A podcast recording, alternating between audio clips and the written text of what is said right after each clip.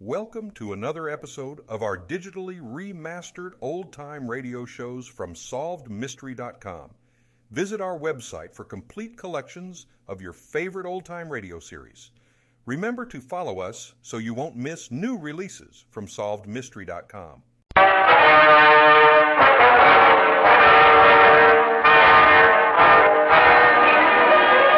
The Secrets of Scotland Yard with your host and narrator, Clive Brook. In a moment, Superintendent X of Scotland Yard. How do you do? Today, in this series of programs, I want to tell you something about the fence. To begin with, I'm not referring to your back garden, if you have a back garden, or in fact to any wooden structure. As you know, in the language of the underworld, a fence is a receiver of stolen goods. And while we're on the language of the underworld, it might be a good idea if we brush up our knowledge on this subject. Let me give you a few illustrations. Seen Charlie lately? Nah, he's up for a stretch. I thought it was only a carpet. What, with his record? It's Like he doesn't a pontoon. Quite simple, really. Charlie, it appears, has been sentenced to 12 months imprisonment. For a stretch in the underworld does not mean just a term of imprisonment, it means 12 months. As for a carpet, that's just three months. And as for a pontoon, Does that mean 21? That's right, lady. Pontoon, 21 months. Simple, ain't it? what do you think? Here's another example. Watch out, Charlie. There's a busy. What do you think I am? A dipper? Anyway, it isn't a flatty. No, but it may be a nark. I know what an arc is. It's an informer. Right again, lady. But what's a dipper? Well, if you was a bloke, you'd know all right. It's a pickpocket, you see. He dips in just like that. Uh, hey, take your hand out of my pocket. And what about a flatty? He's a flatty. You see, a detective. And a busy? The uniform branch. Oh, I think it's fascinating.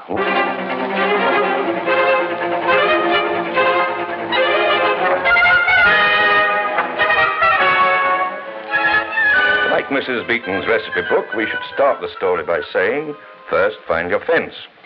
If you think that the modern fence works from a kind of Fagin's den, you're very much mistaken. The art of staying in the business of being a fence is to look as inoffensive as possible. Oh, forgive the pun, I didn't mean it. Uh, one of the most successful men in the business had three different homes. And you, you could have gone through every one of them with a fine tooth comb, and you wouldn't have found the slightest trace of the way in which he made his living. Hmm, then where will we find the fence? Come along with me. I've got a date. It's in a London club. No, not one of those Soho joints. A respectable luncheon club just off Piccadilly Circus, it's true, but in a very good neighborhood. Most of the people who belong there are pretty prosperous, and some of them are very well known. It'd give them quite a surprise if they knew some of the business which is done in their club.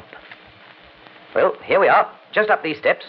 Give your name at the door, turn right, and we're in the bar.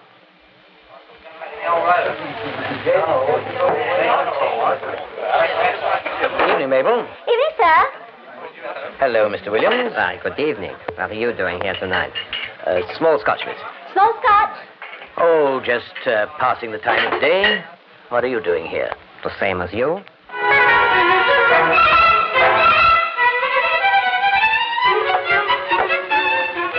way, he's telling the truth. Williams is a fence. I'm telling it to you because Scotland Yard know it. The trouble of proving it is a lot harder.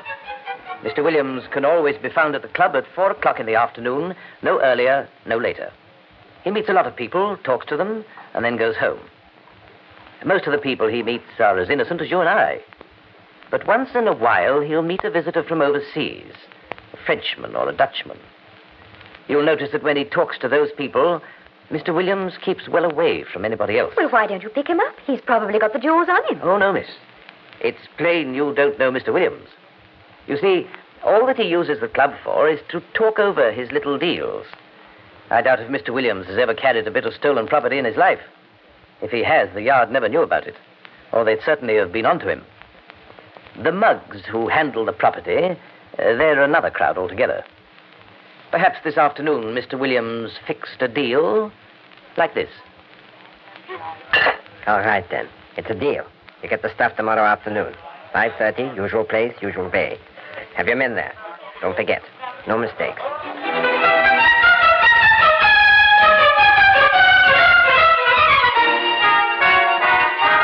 And where is the usual place? I only wish I knew. I only wish the yard knew. Sometimes we have known, and when that does happen, Mr. Williams gets a shock. For instance, once it was outside a suburban post office. Just an ordinary quiet street, a man standing by the post box, a foreign looking man in a blue shirt. He's only been there two minutes, and he's got his eye on the clock. He's already about to move off when a big car pulls up. The foreign looking man moves over to the car, gives the package to the man in the car, who says, All right, here you are. he gives the foreign looking bloke another packet. The jewelry is in one, the banknotes in the other. The deal is done.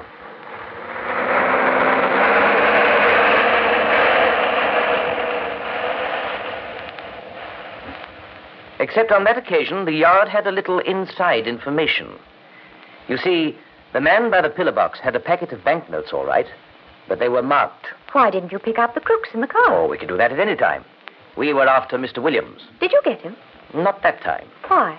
What happened to the banknotes? They turned up the following day as an anonymous contribution to the Policeman's Benevolent Fund. You mean Yes, a present from Mr. Williams.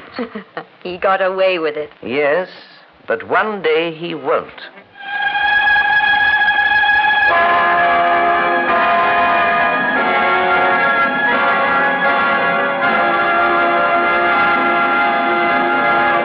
We return with the secrets of Scotland Yard in just a moment with your host, Clive Brook. Let's not forget that there's still a serious shortage of energy in America. As a public service, this station is presenting some winter tips for energy saving provided by the Aluminum Association. First, increase your insulation. Six inches thick for ceilings, three to four inches thick for walls. Install triple track combination aluminum storm windows if you don't already have them. Seal off all cracks around windows and doors. Have your furnace checked. Keep the damper in your fireplace closed when not in use. Vacuum your radiators frequently. Dust and lint can waste precious heat. Lower your thermostat during the day. A drop of just 5 degrees can mean a saving of up to 15% on your fuel bill. And at night, set the thermostat to 60 to 65 degrees for a comfortable and economical night's sleep. Finally, a layer of aluminum foil between a radiator and a cold wall will reflect heat back into the room and help keep cold out.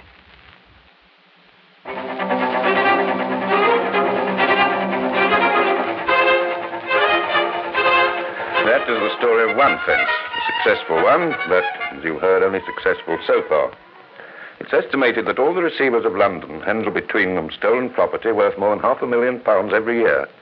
Generally, it's disposed of by being broken from its settings, which are then melted down instantly and either reset or unset, disposed of to agents in various parts of the country as a first step towards getting it to the continent or to the United States. So slick are these receivers and so smooth and well laid their plans that jewelry stolen in London will be broken up and in other hands hundreds of miles from London within 24 hours of the property having been stolen. These receivers, then, are the people who really make crime pay, so far as the cash returns go, that is. In other ways, there is a penalty they can never escape. The constant nagging fear that one day the men of the yard will surely catch up with them. Or that some crook or other, more daring than his fellows, will make no bones about launching a blackmail plot against them. Another kind of receiver is the, uh, well, I almost said amateur, but that's not quite true. At the bottom of the scale, a receiver can be just an innocent mug. That's particularly true when goods are rationed or in short supply. The mug is standing in the bar at his local public house when a stranger comes over to him. Evening, mate. Uh, good evening. Seen the evening paper? Yes, thank you. I see there's going to be less whiskey than ever with all this export drive. Uh, yes, it's, it's hard to get. Unless you know the ropes. I'm afraid you're right. You got any for Christmas? Expect I'll manage to get half a bottle from the wine store. Half a bottle's not much good. What you need's a case. Well, I don't know why I could get a case. Yes, but suppose you could make a profit on it. I mean, sell it to your friends. They'd be grateful and you'd make money. I suppose so, if I had a case of whiskey. That's what I'm getting at. What do you mean? Well, it's like this. A friend of mine, he's in the whiskey business. He can always let me have some, but this year he's got to register me as an wholesaler, and that means I've got to get rid of at least ten cases. Uh, I've got to tell him on the phone tonight if it's okay.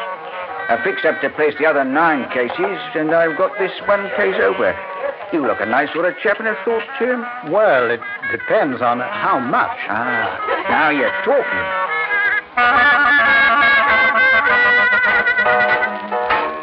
And he'll keep on talking all the way to the magistrate's court if he's unlucky. Always beware of friendships that grow so quickly as that one. And beware particularly of smart looking gentlemen who offer you too good a bargain. The odds are the goods are stolen, hot goods.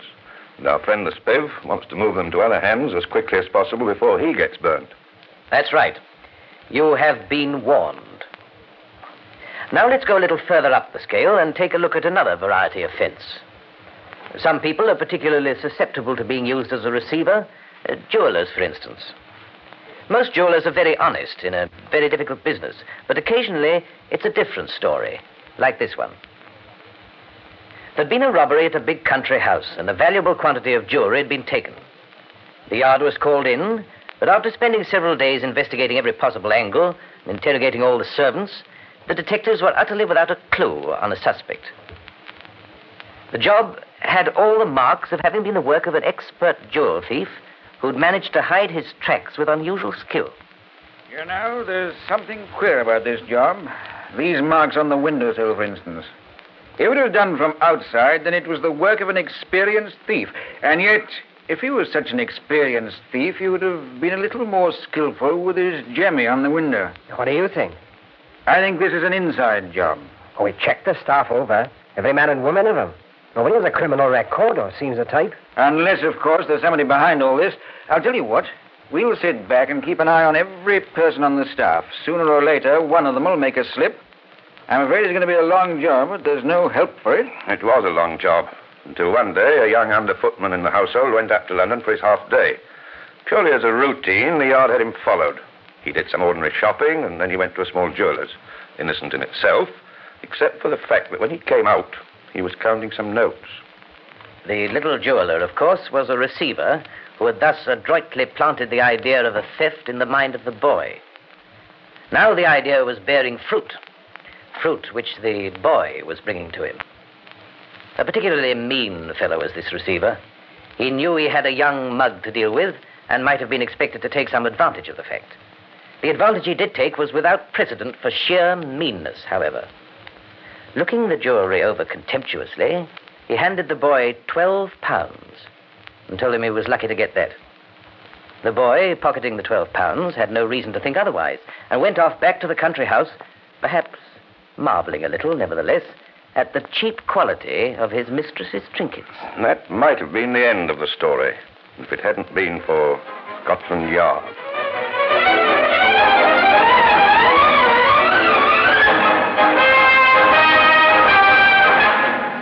In a moment, we'll continue with the secrets of Scotland Yard a seis meses para la exportación de americana a Въпрос España. идет И об condiciones de pago. двух миллионах We Americans buy a lot of things that were made abroad cars, cameras, television sets, maybe the radio you're listening to right now.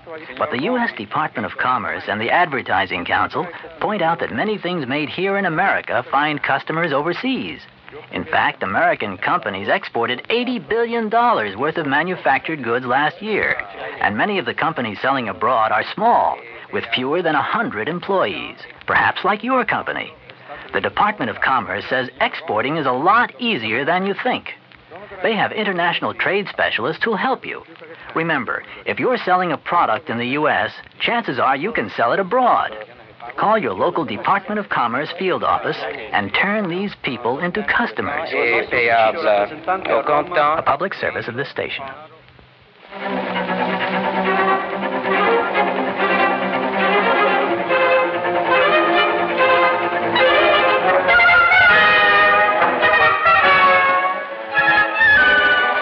Following the information about the little jeweler, we kept an eye on the young underfootman at the house. Sure enough, the following day he read in the paper a story that the jewellery he'd stolen was worth £5,000. Scotland Yard saw that that little item was well featured in the press. Journalists, like our friend Percy Hoskins, will always give the Yard a hand when they know it's going to help. This figure really frightened the little footman. It made him pretty mad, too. The following day, he managed to get time off and went straight back to London to see his friend, the jeweler.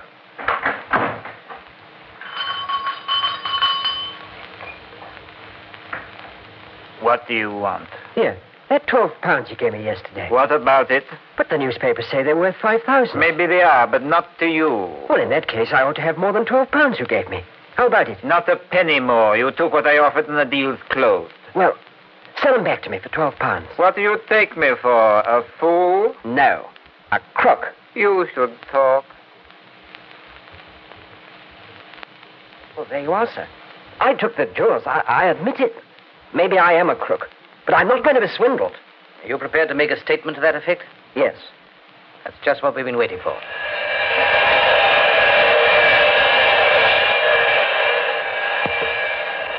And, as so often happens, the meanness of the fence betrayed him. So obsessed was he with the bargain he'd struck for twelve pounds that he'd kept the jewels in a drawer in his shop.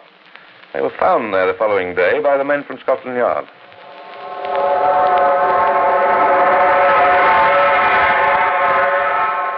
The dyed-in-the-wool crook will never let a receiver down, never give him away to the police.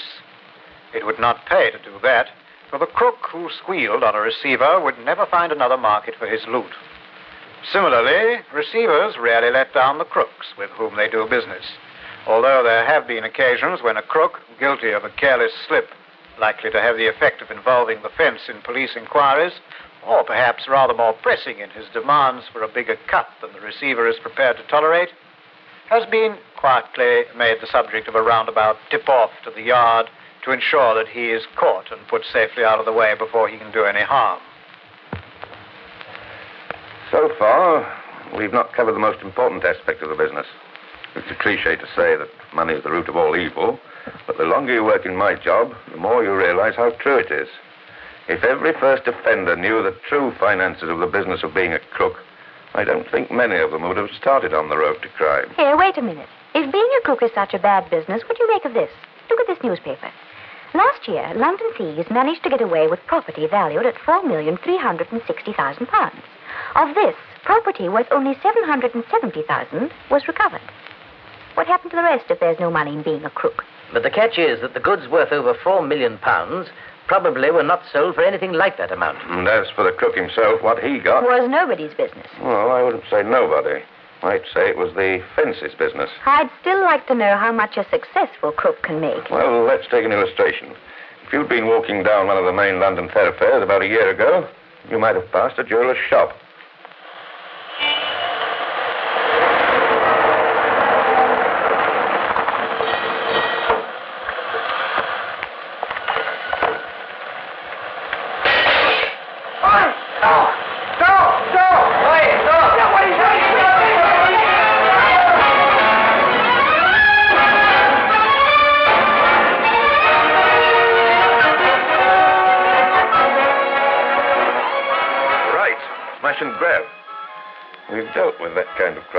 Program, but in this particular case, there was a difference. A woman was involved, a man and a woman. The woman drove the car, the man broke the window and pinched the jewelry. Now they're making their getaway. What have you got? Look, what do you think of this? Diamonds. That should be worth it. Here, watch out!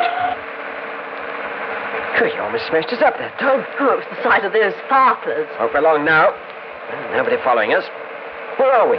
on Easy Street.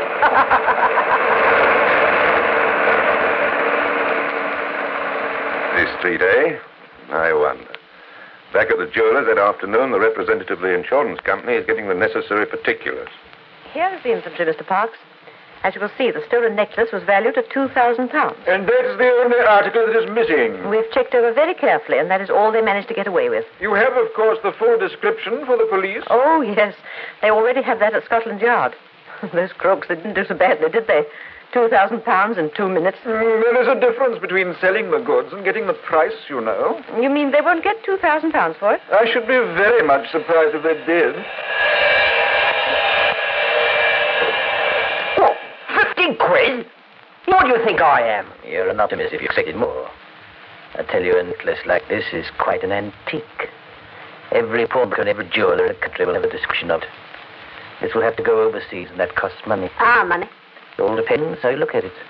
You aren't the only people in this business. It seems the other people make the money. I'll tell you what. I'll take a risk. I'll give you a hundred pounds cash for it. That's the best I can do. You better take it. 80th Street. Says you.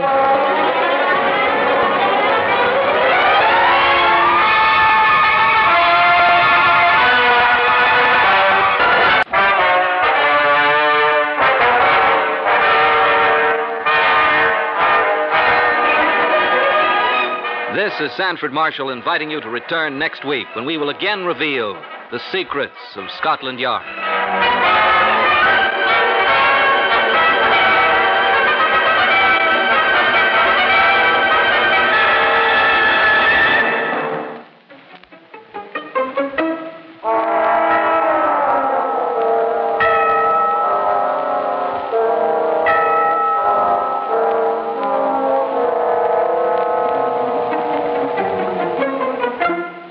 You for joining us and enjoying our digitally remastered old time radio shows from SolvedMystery.com. Please remember to leave us a review and to follow us for frequent releases.